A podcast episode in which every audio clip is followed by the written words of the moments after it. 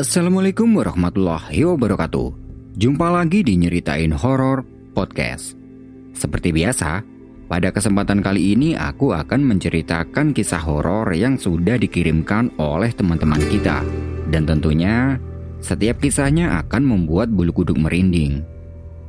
Sebelum mulai cerita, aku mau ngucapin terima kasih buat teman-teman yang udah follow podcast ini dan setia mendengarkan setiap kisah dari Nyeritain Horor. Seperti apa kisahnya? Stay tune.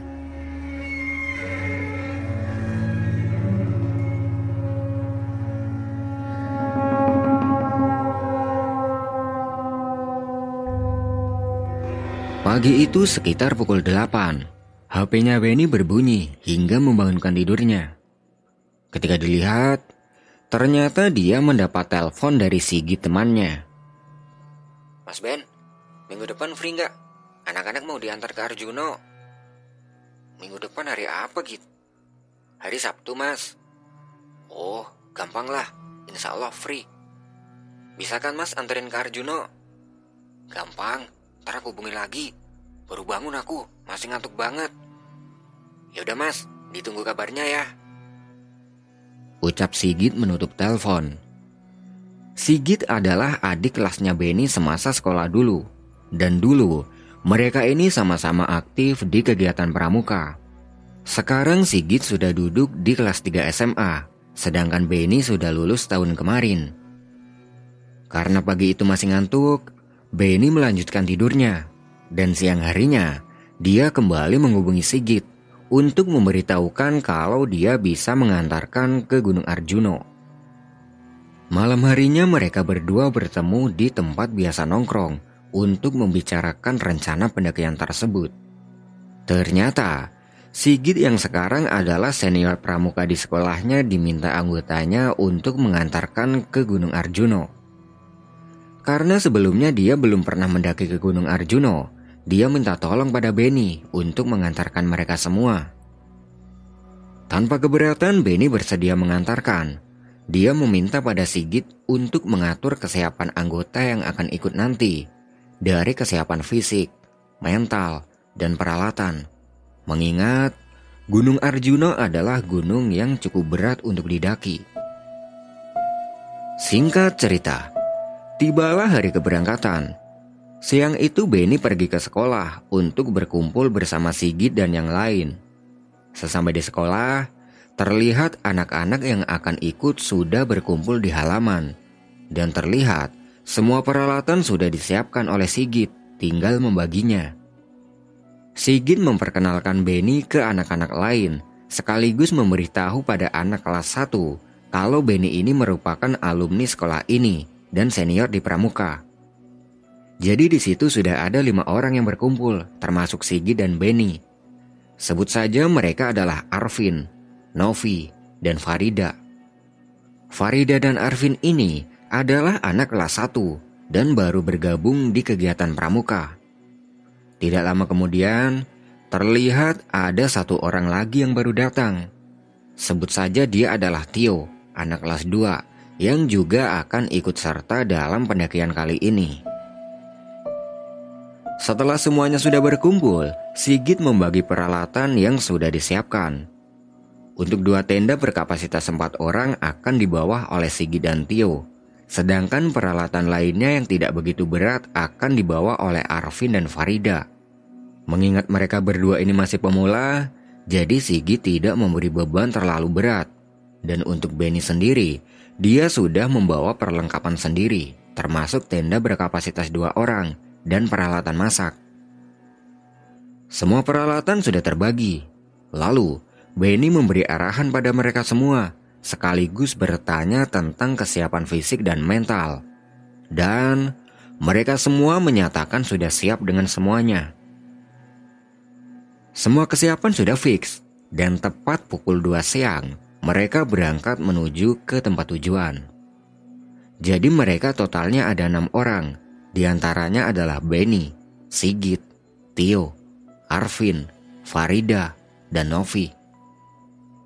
Perjalanan dilakukan dengan mengendarai motor, dan setelah menempuh satu jam perjalanan, sampailah mereka di pos pendakian Gunung Arjuno via Tretes. Sesampai di situ, Benny meminta pada yang lain untuk istirahat di sebelah pos. Sementara Benny dan Sigit mengurusi Maksi. Setelah izin diberikan, Benny dan Sigit mendatangi anggota yang lain untuk bersiap-siap mendaki. Pendakian dimulai tepat pukul 4 sore. Setelah selesai berdoa, mereka bergerak menapaki jalur pendakian dengan posisi Sigit di paling depan untuk memimpin dan Benny di paling belakang untuk membackup. Selangkah demi selangkah, Sampailah mereka di pos 1. Di pos 1 itu mereka berhenti sebentar untuk melemaskan otot kaki. Setelah itu perjalanan kembali dilanjutkan. Posisi berjalan masih seperti awal. Di perjalanan menuju ke pos 2 ini, terlihat mereka semua sudah mulai kelelahan, terutama Arvin dan Farida, yang bisa dibilang masih sangat pemula. Beberapa kali Benny tanya ke Farida, kalau capek berhenti dulu aja nggak apa-apa, jangan diam. Tapi Farida bilang masih kuat. Semakin lama langkah kaki mereka semakin pelan. Dan karena waktu sudah menunjukkan masuk waktu maghrib, Benny mengajak mereka semua untuk berhenti di sebidang tanah datar untuk istirahat sekalian nunggu habis waktu maghrib. Di situ mereka makan-makan cemilan sambil ngobrol-ngobrol. Bagaimana kegiatan pramuka di sekolah? dan kenapa Arvin dan Farida ini tertarik untuk gabung di Pramuka. Katanya, mereka berdua ini suka sama kegiatan yang berhubungan dengan alam. Semakin lama suhu terasa semakin dingin karena terlalu lama berhenti. Setelah dirasa habis waktu maghrib, Benny mengajak yang lain untuk melanjutkan perjalanan. Singkat cerita, Sampailah mereka di pos 2 sekitar pukul 9 malam. Melihat kondisi teman-temannya ini sepertinya sudah sangat kelelahan, Benny memutuskan untuk bermalam dulu di pos 2 dan lanjut berjalan besok. Tiga tenda mereka dirikan berjajar. Dua tenda berkapasitas empat orang dan satu tenda berkapasitas dua orang milik Benny sendiri. Setelah itu mereka masak-masak nih di depan tenda sambil menikmati udara dingin. Setelah masak dan makan, mereka lanjut nongkrong di depan tenda sambil ngopi-ngopi dan bercanda. Ketika sedang asik bercanda di depan tenda, tiba-tiba ada yang aneh dengan Farida. Dia tiba-tiba diam sambil menutup hidung dan mulutnya. Farida, kenapa? Tanya Benny. Masih menutupi mulut dan hidungnya, tiba-tiba dia buru-buru masuk ke dalam tenda tanpa pamit pada yang lain. Belum ada pikiran aneh-aneh waktu itu. Mereka menganggap mungkin Farida sedang mual atau bagaimana. Tidak lama di dalam tenda, dia kembali lagi ke depan dan kumpul dengan yang lain. Dek, kenapa? Tanya Novi. Gak apa-apa mbak, mual dikit tadi. Jawab Farida. Masuk angin mungkin itu. Yaudah kita tidur aja. Besok perjalanan masih jauh. Sahut Benny. Mereka pun bubar dan masuk ke dalam tendanya masing-masing. Sigi, Tio, dan Arvin tidur di satu tenda. Farida dan Novi tidur di tenda dua, sedangkan Benny tidur di tendanya sendiri. Ketika tengah malam, Benny terbangun karena tenggorokannya terasa kering. Dia keluar dari tenda untuk mengambil air minum yang sebelumnya diletakkan di luar. Dan ketika di luar tenda itu, dia mendengar ada suara nafas yang mengendus sangat berat.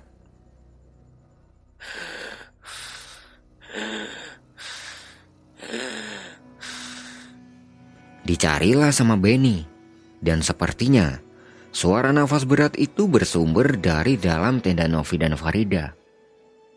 Dia tidak memperdulikannya karena mungkin Novi dan Farida ini sedang mendengur. Dia minum beberapa teguk air, kemudian kembali masuk ke dalam tenda untuk melanjutkan tidur. Keesokan harinya mereka semua bangun, dan setelah bangun itu mereka masak-masak, sarapan, dan lain-lain. Setelah itu mereka berkemas untuk melanjutkan perjalanan. Perjalanan dilanjutkan sekitar pukul 8 pagi. Posisi berjalan masih sama seperti kemarin. Sigi di depan dan Benny di belakang.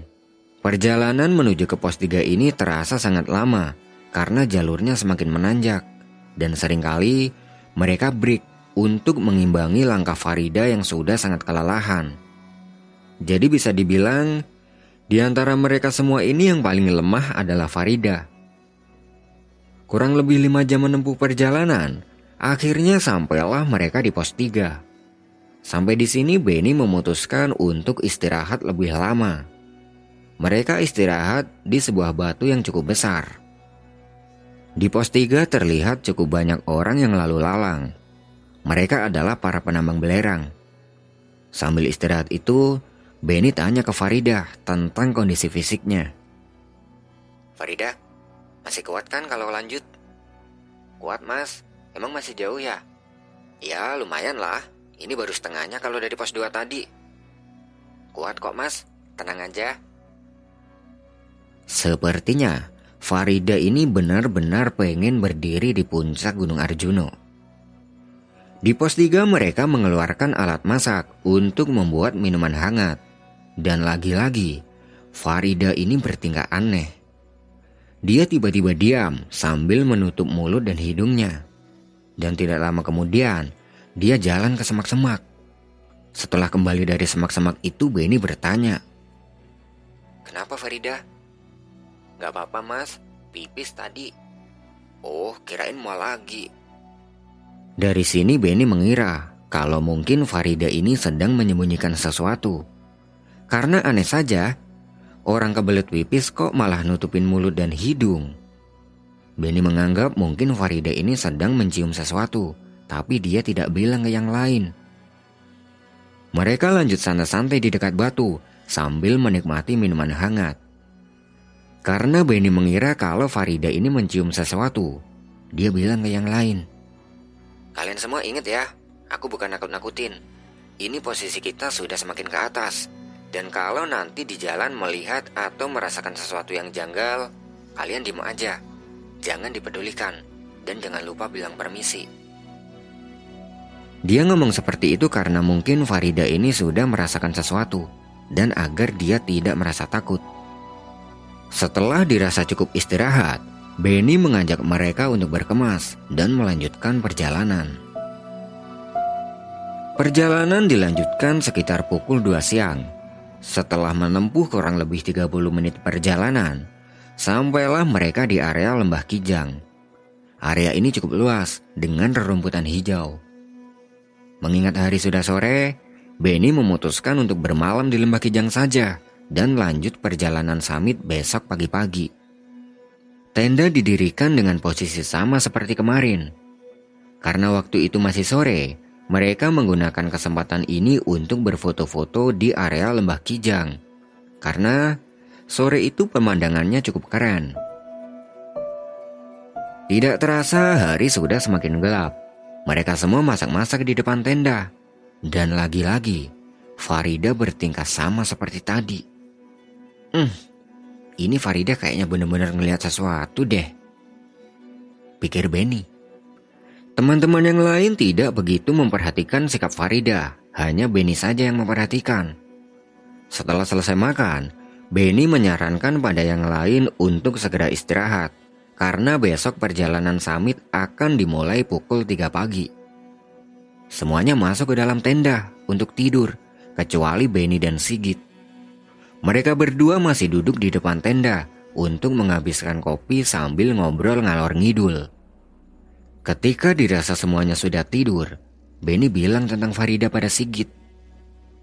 Git, anak buahmu yang satu tadi kok aneh gitu ya? Yang siapa mas Ben? Farida. Kayaknya dia ini ngelihat sesuatu deh. Dia berhenti tingkahnya aneh. Masa sih mas? Aku nggak begitu merhatiin sih. Mereka berdua melupakan soal Farida, kemudian membahas hal lain.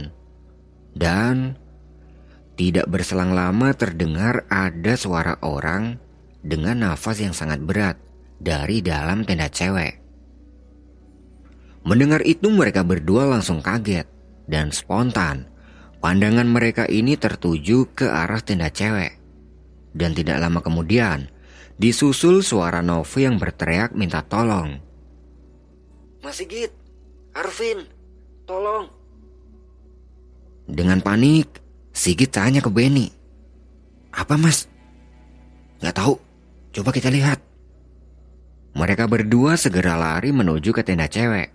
Setelah pintu tenda dibuka, ternyata Farida sedang menggigil kedinginan sambil nafasnya tidak beraturan. Benny tanya ke Novi awalnya bagaimana, tapi Novi sendiri tidak tahu. Pas tidur, tiba-tiba Farida sudah seperti ini. Dengan cekatan, Benny memberi pertolongan pada Farida dan tubuhnya Farida ini sudah kaku dan sangat dingin. Dia minta pada Sigit untuk membuatkan air hangat. Benny mengambil beberapa kain untuk menutupi tubuh Farida yang kedinginan. Tidak berselang lama, terlihat Tio dan Arvin datang dan menanyakan apa yang sedang terjadi. Tanpa menjawab, Benny meminta pada Tio dan Arvin untuk mengambil sleeping bagnya untuk digunakan menyelimuti Farida. Tubuh Farida masih kaku dan dingin. Nafasnya berhembus sangat berat. Tidak lama kemudian, Sigit datang dengan membawa air hangat. Dan Benny berencana untuk merendam telapak tangan Farida ke dalam air hangat tersebut. Tapi, belum sampai dia ini merendam telapak tangan, Tiba-tiba mulut Farida mengeluarkan busa. Keadaan itu membuat mereka semua menjadi panik. Semua orang memeluk tubuh Farida agar lebih hangat. Di sisi lain, mereka juga tidak ada yang tahu tentang medis dan tidak tahu harus minta pertolongan pada siapa. Karena saat itu hanya ada rombongan mereka saja di lembah Kijang. Setelah lama dipeluk, kondisi Farida berangsur membaik. Tubuhnya sudah tidak kaku lagi, tapi dia masih bernafas sangat berat. Benny meminta Novi agar membuka ransel Farida, karena mungkin di situ ada obat yang sudah disediakan oleh Farida sendiri.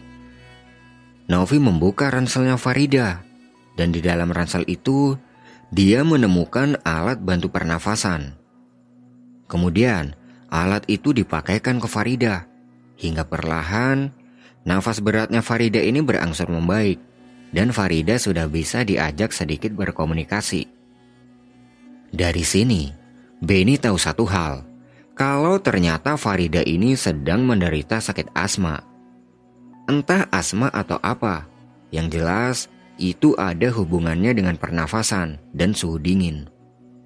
Benny merasa kesal dengan Sigit karena sudah tahu kalau Farida ini tidak siap fisik tapi tetap saja diajak mendaki gunung. Kamu ini gimana sih, Git? Kalau ada yang punya penyakit kayak gitu, kenapa masih diajak mendaki?